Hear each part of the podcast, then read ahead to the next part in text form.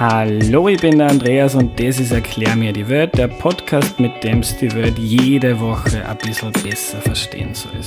Das war jetzt Mostviertlerisch, denn heute reden wir über Dialekte, woher sie kommen und was man über sie wissen muss. Unsere Auskennerin ist die Johanna. Hallo, Servus. Hallo, Servus.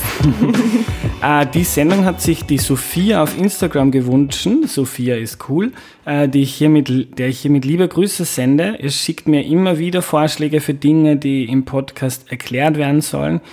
Ich notiere die alle, nur habe ich jetzt schon eine acht Seiten lange Liste voller Themen, die ich abarbeiten möchte und ständig kommen neue dazu. Bitte also um Verständnis, wenn es ein bisschen dauert und am Ende nicht alle Themen drankommen. Äh, bevor wir loslegen, Johanna, stell dich doch bitte kurz vor. Also hallo noch einmal, ähm, ich bin die Johanna, Johanna Fanta und ich äh, arbeite an der Uni im Bereich der Germanistik und äh, mache mein Doktorat im Bereich der Sprachwissenschaft und beschäftige mich damit äh, mit österreichischen Dialekten. Fein. Uni, du bist an der Uni Wien, bist genau. aber eigentlich eine Kärntnerin. Genau. Äh, jetzt kenne ich nicht so viele Kärntner, aber die reden äh, meiner Meinung nach ganz komisch und ganz anders als ich. Ich bin Niederösterreicher aus dem Mostviertel. Warum reden Kärntner anders als wir Niederösterreicher? Hm. Das ist eine sehr gute Frage. Ähm, das liegt daran, dass sozusagen das unterschiedliche Dialekträume sind, aus denen wir kommen. Ähm, man kann den Österreich eben unterteilen in sozusagen vier Sprachräume. Ähm, wir haben das Alemannische ganz im Westen. Das ist der Grund, warum wir Vorarlberger zum Beispiel nicht verstehen, weil es eben äh, ein Alemann, also Alemannisch ist. Wir, äh, also der Rest von Österreich spricht normalerweise oder der, der Dialektraum ist das Bayerische, Bayerisch mit AI geschrieben, also nicht mhm. wie das. Bundesland Bayern. Ähm, und das wird dann noch unterteilt in eben Mittelbayerisch ähm, zwischen München und Wien, Südbayerisch, äh, vor allem in Kärnten und in Tirol, und dann noch Südmittelbayerisch, also eine Art Übergangszone mhm. bei, zwischen allem, was dazwischen liegt. Also ähm, vor allem die Steiermark, Burgenland, Teile Salzburgs und so weiter, mhm. genau. Bayerisch, wenn man es nicht mit AY schreibt, hat das dann was mit dem Bayern, das wir kennen, zu tun?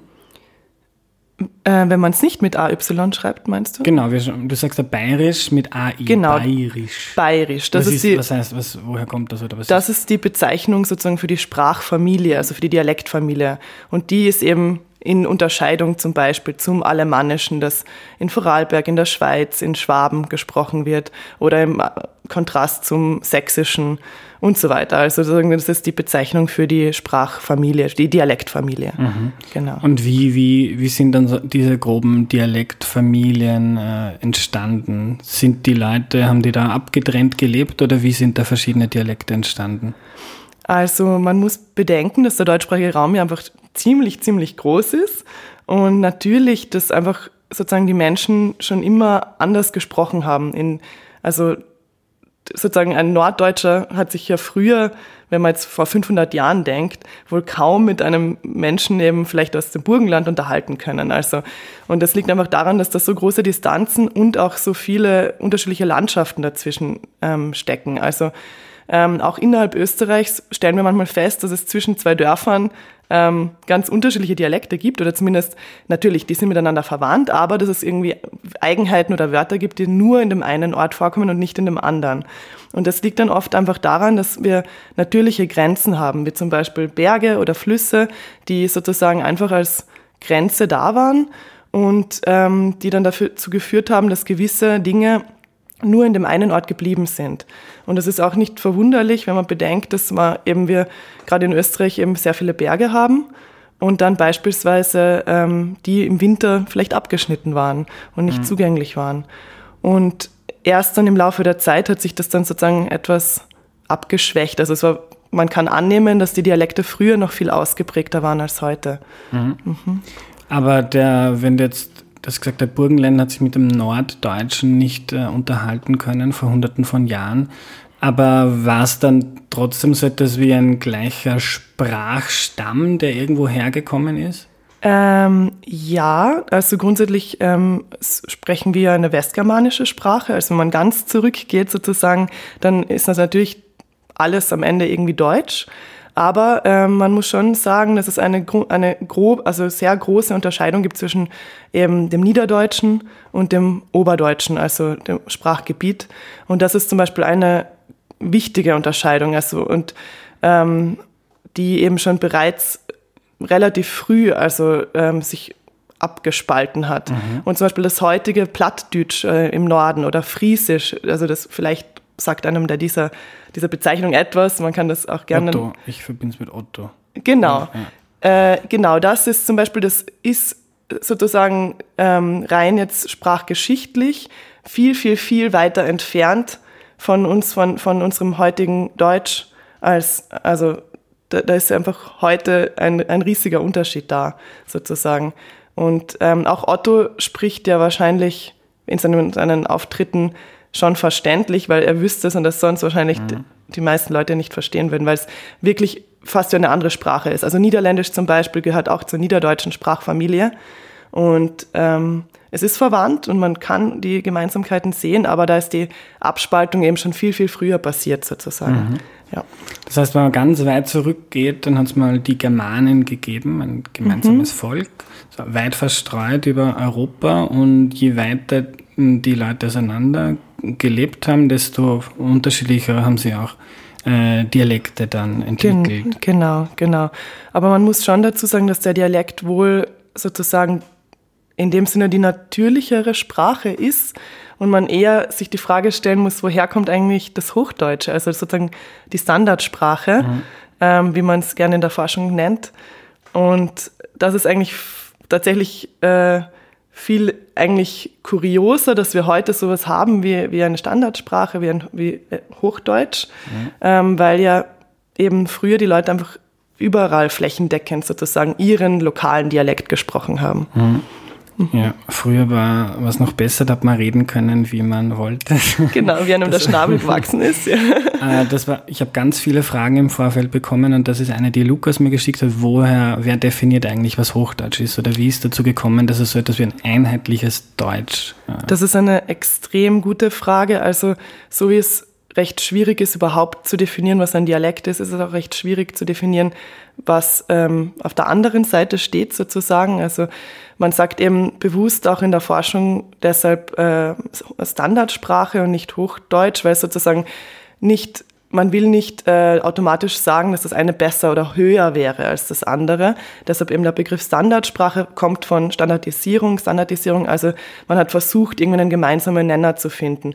Und da gab es eben in der Sprachgeschichte immer wieder ähm, sozusagen Versuche, gerade um eben die Kommunikation zu ermöglichen, überhaupt zu ermöglichen zwischen beispielsweise einem Norddeutschen und einem Burgenländer. Ähm, und, und da waren einfach mehrere Schritte irgendwie von Bedeutung. Also beispielsweise Luther Bibelübersetzungen. Luther hat zum Beispiel ähm, versucht, Begriffe zu finden in seinen Übersetzungen, die im gesamten Sprachraum verstanden werden. Mhm. Solche Dinge. Und das war, und als das dann eben durch den Buchdruck quasi multipliziert wurde, also vermehrt wurde, die Bücher ähm, in die Privathaushalte gekommen sind, war das ein, eine, also eine, hat das beigetragen zu einer Standardisierung. Genauso auch dann später durch Radio und Fernsehen, dass man einfach große ähm, Entwicklungen, die dazu geführt haben, dass es sozusagen eine einheitliche Sprache im gesamten deutschsprachigen Raum gibt. Mhm. Wenn wir jetzt von Bücher, Radio, Fernsehen und Podcasts reden, mhm, genau. äh, heißt das, dass es dann heute äh, weniger starke Dialekte gibt? Nimmt das ab, dass die Leute im Dialekt sprechen? Ähm, auch das ist eine gute Frage. Also es wird oft sozusagen ähm, gerade in den Medien irgendwie von einer Art äh, Dialektschwund oder Dialektsterben oder so und so weiter eben berichtet.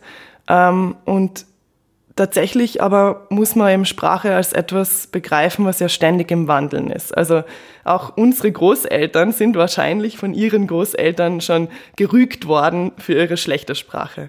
Also ähm, das ist etwas, was einfach schon immer da war, dass man sich sozusagen, dass man bemerkt hat, dass die Sprache sich verändert und das ist aber eigentlich nicht, nicht unbedingt was Schlechtes. Also das ist das eine. Und gleichzeitig entwickelt sich die Sprache aber auch ständig weiter.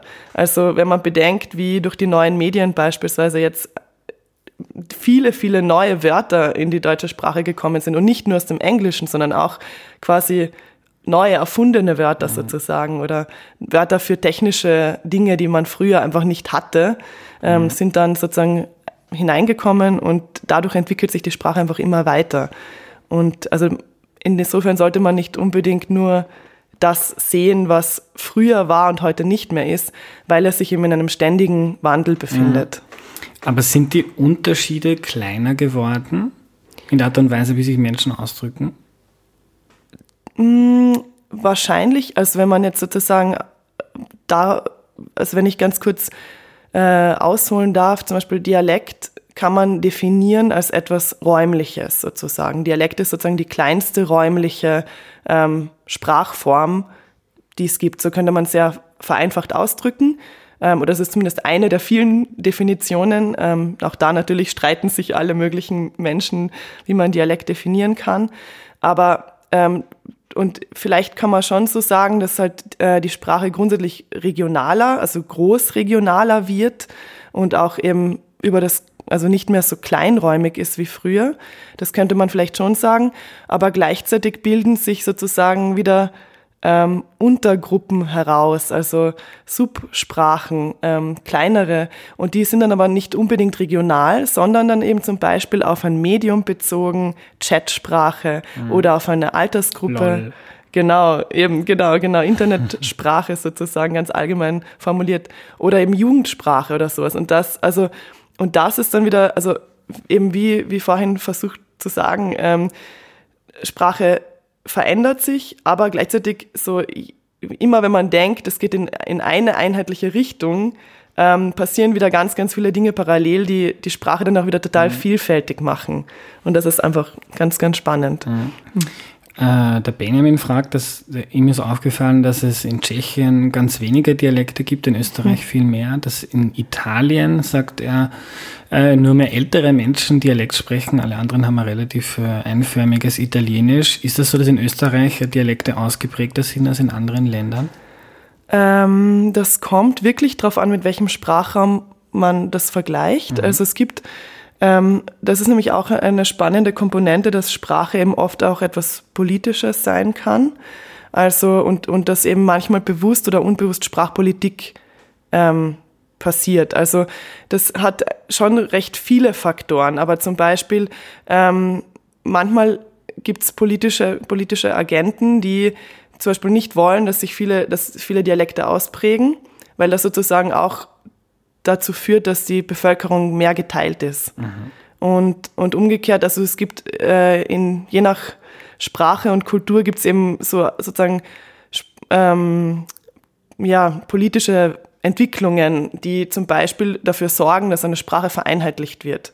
Und das ist ähm, in, ja, also je, zum Beispiel in, im Russischen ist es angeblich auch so, dass es äh, recht einheitlich ist, obwohl ja das ein riesiges Gebiet abdeckt. Aber das waren dann einfach politische Entscheidungen, die dazu geführt haben, dass ähm, man die Sprache möglichst vereinheitlicht. Auch gerade um eben keinen Unterschied zu machen zwischen ähm, äh, Kirgisistan, Kirgisistan, Entschuldigung, und zwischen, ähm, sagen wir jetzt, Sibirien oder so. Also, mhm. Also, dass man da auch innerhalb des Landes ähm, möglichst vereinheitlicht.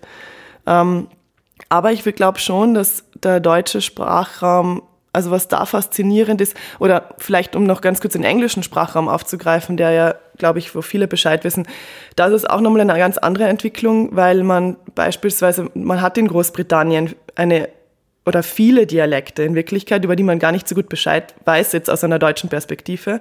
Also Cockney, Englisch oder was auch immer. Also es gibt da ganz, mhm. ganz viele Dialekte, die man einfach nicht so kennt, weil sie medial nicht so präsent sind.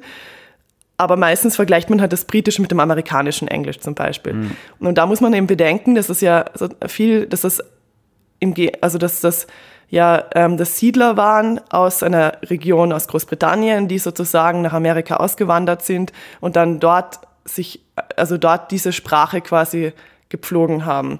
Und dass sich die Unterschiede erst in den jüngeren Jahren auseinanderentwickelt haben. Und im deutschsprachigen Raum aber hat es sowas eigentlich nicht gegeben, weil alles hat sich quasi parallel entwickelt. Mhm. Also es hat nie nur ein Zentrum gegeben, ähm, auf das alles auf alles ausge sich ausgewirkt hätte, was die Sprache vereinheitlicht hätte. In Frankreich zum Beispiel war Paris immer recht ähm, zentral, also für alles. In, die meisten Entscheidungen wurden immer in Paris getroffen, also sehr zentralistisch. Und ähm, dadurch ist auch die französische Sprachpolitik anders. Also es gibt mhm. ganz, ganz klare Regeln, was falsch ist und was nicht. Und es wird normalerweise von Paris ähm, gesteuert. Und im deutschen Sprachraum haben wir eben unterschiedliche Zentren, die sozusagen auf die Umgebung mhm. auswirken. Und das ist eigentlich, das macht es schon noch einmal sehr besonders. Mhm. Äh, was wissen Sprachforscher über die Wirkung von Zuwanderung auf Sprache? In, in Wien gibt es so Ausdrücke wie äh, Treffmer und Stephansplatz. Mhm. Was ich jetzt zum Beispiel mal auch angewohnt habe, obwohl es äh, grammatikalisch falsch ist, aber. Mhm. Das ist etwas, was jetzt gerade wirklich ähm, einfach total spannend ist zu beobachten. Ähm, auch da darf man aber nicht vergessen, dass es sowas immer schon gegeben hat. Also eben, du hast ja schon erwähnt, ich komme aus Kärnten. Ähm, da ist es zum Beispiel auch so, dass man immer schon gesagt hat, fahr mal Villach oder okay. geh mal Stadt. Und es gibt schon, also es gibt legitime Theorien, dass das zum Beispiel aus dem Slowenischen kommt, mhm. aber schon vor langer Zeit. Also, oder auch man weiß, das ist auch ganz interessant. Also daran arbeiten meine Kollegen zum Beispiel, die sich mit Mehrsprachigkeit beschäftigen, ähm, dass vieles auch in Wien aus dem Tschechischen kommt. Mhm. Und das ist aber schon seit der Monarchie so. Zum Beispiel man sagt ähm, in Österreich, äh, hast du auf das, hast, hast du auf das gedacht oder so? Hast du auf, hast du auf den Schlüssel gedacht oder mhm. so in die Richtung? Und das ist für, für bundesdeutsche Sprecher ganz schräg. Also die, für die ist das seltsam, wenn man mhm. auf etwas denkt. Mhm. Ähm, für die ist das an etwas denken und so. Und, das, und das, da gibt es eben Theorien, dass das aus dem, aus, noch aus der Zeit der Monarchie aus dem Tschechischen kommt. Also insofern war Migration immer schon ein wichtiger Bestandteil für die Entwicklung von Sprache. Mhm. Äh, eine Frage, die auch viele beschäftigt hat, ist, äh, wie viel Einfluss haben die Deutschen auf unser Deutsch, mhm. auf das Österreichische? Kann man dazu was sagen? Ähm, ja, natürlich. Ähm, sind solche Tendenzen äh, bemerkbar, also alleine durch die Medien vor allem. Und ähm, ja, also ich glaube, dass gerade in den Städten Österreichs, also vor allem in Wien und in Graz, merkt man eben schon so eine Tendenz zum, zum, zur Standardsprache, zum Hochdeutschen hin, ähm, mit natürlich wieder schon einem lokalen Einfluss, also man kennt es vielleicht, der Wiener, der dann Nein und, und Uhr nicht und so weiter sagt. Also, äh, also schon wieder ein bisschen was Eigenes. Aber ähm, natürlich, also die Medien spielen einen großen Einfluss und das ist am Ende dann auch wieder ein Teil der Sprachpolitik, wenn man eben entscheidet, sozusagen, woran orientieren sich die Medien? Also wie hat ein, ein österreichischer Nachrichtensprecher zum Beispiel zu klingen? Sagt er lustig oder sagt er lustig? Mhm. Und das sind, das sind, mag jetzt so eine Kleinigkeit erscheinen, aber natürlich langfristig hat das dann, hat das dann Konsequenzen. Mhm. Und ich bemerke aber, dass es jetzt schon langsam wieder so einen, äh, eine Dialektrenaissance vielleicht gibt, mhm. dass eben viele, ähm, zum Beispiel eben gerade im popkulturellen Bereich gibt es wieder Gabalier und Co. Ja, mhm. genau, genau. Also es gibt dann wieder einige, die irgendwie so Mundart-Sänger äh, sich nennen und die, oder auch im, im Filmbereich, im Fernsehen eben das wieder verstärkt äh, Dialekt ins Fernsehen bringen. Mhm. Also sozusagen jede Bewegung hat irgendwie auch ein bisschen eine Gegenbewegung. Mhm. So. Und du hast vorher gesagt, du willst es nicht Hochdeutsch nennen, sondern Standarddeutsch, weil Hochdeutsch äh, irgendwie heißt, das ist, steht höher über dem. Genau. Äh, aber Hochdeutsch ist der Begriff, den die meisten Menschen verwenden und hat wahrscheinlich auch einen Grund, weil es in der Hierarchie höher steht.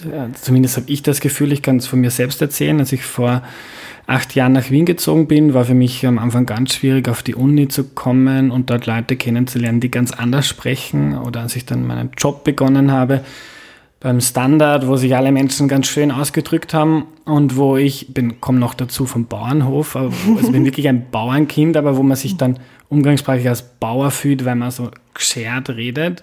Mhm, es ist schon mhm. irgendwo auch eine Identitätssache oder mhm, Sprache und mhm. Dialekt.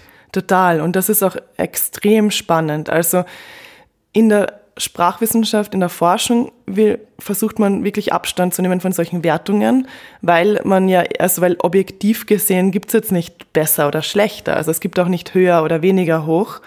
Ähm, aber es ist total interessant, weil gerade diese persönlichen Eindrücke, diese Wahrnehmungen, diese Meinungen auch jetzt in den, in den letzten 15 Jahren äh, viel stärker auch in die Forschung gelangt sind. Weil man einfach herausgefunden hat, Moment, ich passe meine Sprache ja an, wenn ich den Eindruck habe, dass meine Alltagssprache nicht angemessen ist, zum Beispiel. Mhm. Und das aber führt eigentlich zu diesem wunderbaren Phänomen, dass wir in Österreich, äh, ich sage es jetzt pauschal, das trifft vielleicht nicht auf jeden Menschen zu, aber dass wir so eine Art innere Mehrsprachigkeit haben. Mhm. Und das ist was wirklich Wunderbares. Das heißt, wir sind dann in der Lage oft, eben je nach Situation, je nach Gegenüber, ähm, je nach Thema vielleicht auch zwischen unseren Formen zu wechseln. Und, ähm, und das ist eben so interessant, weil das ja dann auch ein bisschen die Identität widerspiegelt. Und das ist also auch eine ganz große Veränderung in der Sprachwissenschaft, weil man früher hat man immer gesagt, okay, eine Region, ein Ort, ein Dialekt. Und du bist jetzt eben, du kommst von da und du redst so. Und heute ähm, weiß man aber, dass jede Person eigentlich mehrere Identitäten in sich haben kann. Das heißt, je nachdem, wie ich wirken möchte, wie, ob ich jetzt eben zum Beispiel, ich mag, ich mag sagen, dass ich total ortsloyal bin, dann rede ich so. Oder ich möchte eben mein Bestes, Schönstes, also was auch immer. Mhm. Und schön ist natürlich subjektiv in dem Fall, ähm, zur Geltung bringen, dann spreche ich so. Und ähm, wir, auch die Sprachwissenschaft beschäftigt sich jetzt mehr und mehr damit, was eigentlich mit gewissen Formen der Sprache, mit gewissen ja, Formen ähm, assoziiert wird. Also mhm. ja, zum Beispiel mhm. eben ist es so, dass die Leute denken, dass äh, Standarddeutsch kompetenter wirkt oder so etwas. Also, mhm. und das versucht man jetzt irgendwie mehr und mehr zu erfassen. Mhm. Genau.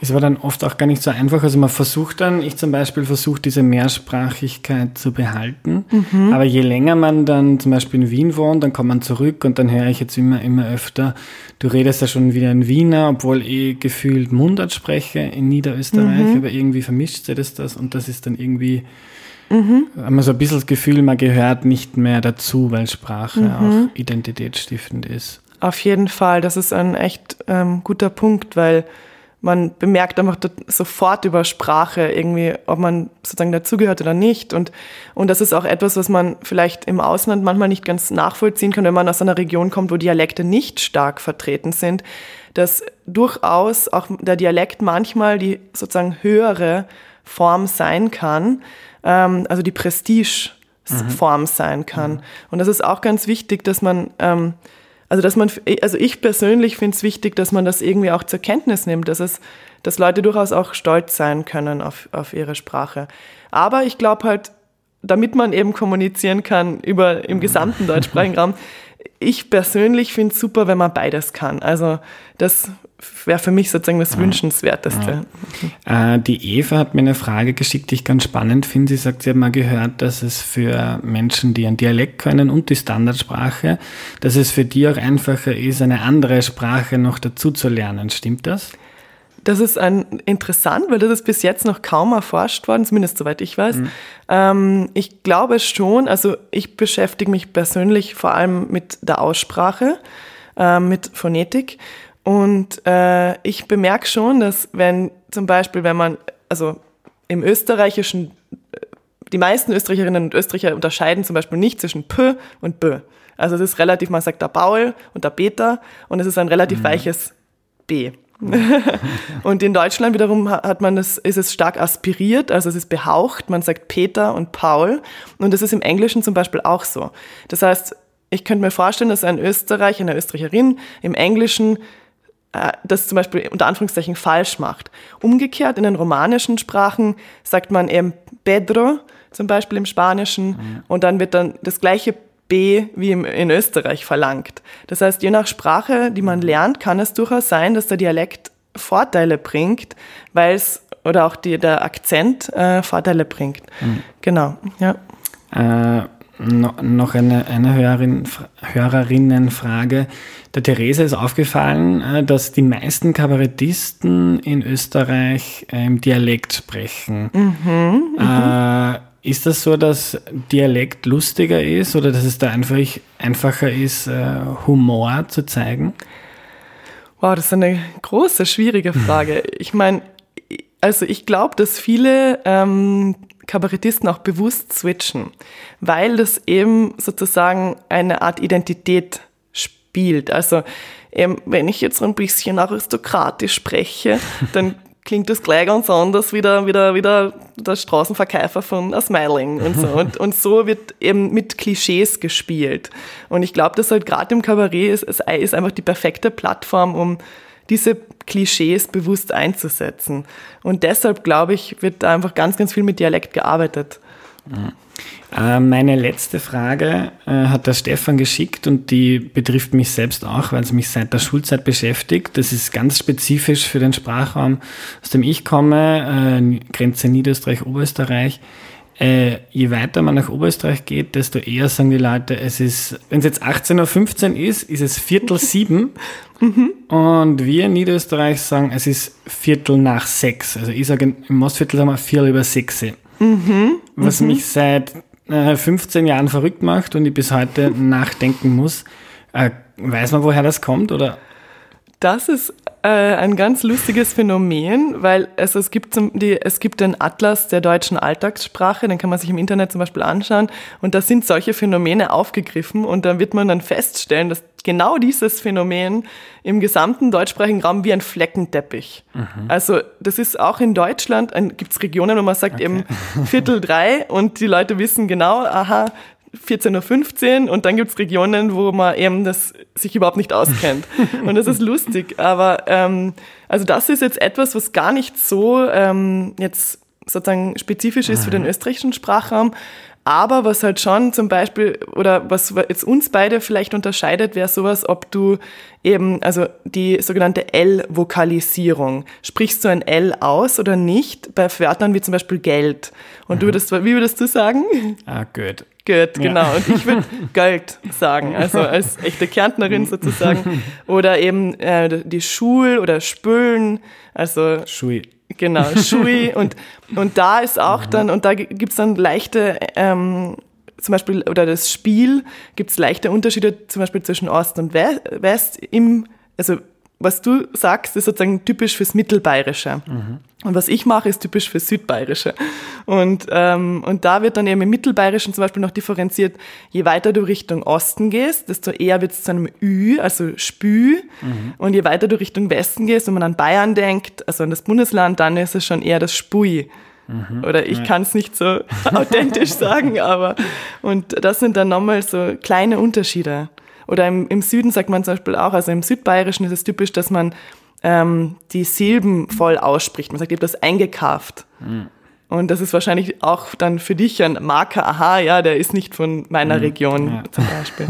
Weil du sagst ein, ein oder wie, einkauft wahrscheinlich. Wir sagen einkaufen, über einkaufen. Genau, ja. und das GE wird eben weggelassen, genau. Mhm. Und das ist auch ganz typisch also für die unterschiedlichen Dialektlandschaften, Regionen, ja. Mhm. Spannend. Einen Link zu diesem Atlas werde ich noch in die Podcast-Beschreibung geben. Danke fürs Gespräch, Johanna. Danke auch, danke.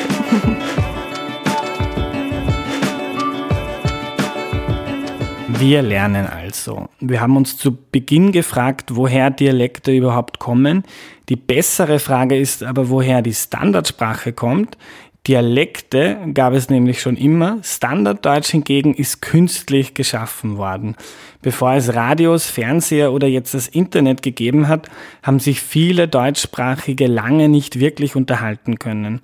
Das war zum Beispiel ein Problem für Martin Luther, der die Bibel übersetzen wollte. Und der stand vor der Herausforderung, welche Wörter wähle ich jetzt, damit das so viele Menschen wie nur möglich verstehen. Johannes sagt, es ist nämlich noch gar nicht so lange her, dass sich zum Beispiel ein Norddeutscher nicht mit einem Burgenländer unterhalten hat können, obwohl sie im Prinzip die gleiche Sprache sprechen. Heute ist das undenkbar, weil wir durch Massenmedien und die Schule ständig mit Standarddeutsch in Berührung kommen. Gleichzeitig ändern diese Medien selbst aber unsere Sprache wieder.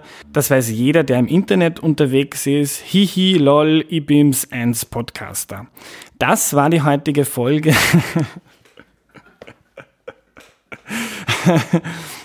Das war die heutige Folge. Wenn du etwas gelernt hast, dann empfehle sie bitte äh, jetzt einem Freund oder einer Freundin weiter. Oder empfehle es auf Facebook oder in einer Instagram Story. Das hilft mir total, mehr Leute zu erreichen. Und unser Ziel hier ist ja, dass wir gemeinsam die Welt jede Woche ein bisschen besser verstehen. Und je mehr auf unserer Reise mit dabei sind, desto besser. Dankeschön fürs Zuhören und bis zum nächsten Mal. Pfiat euch!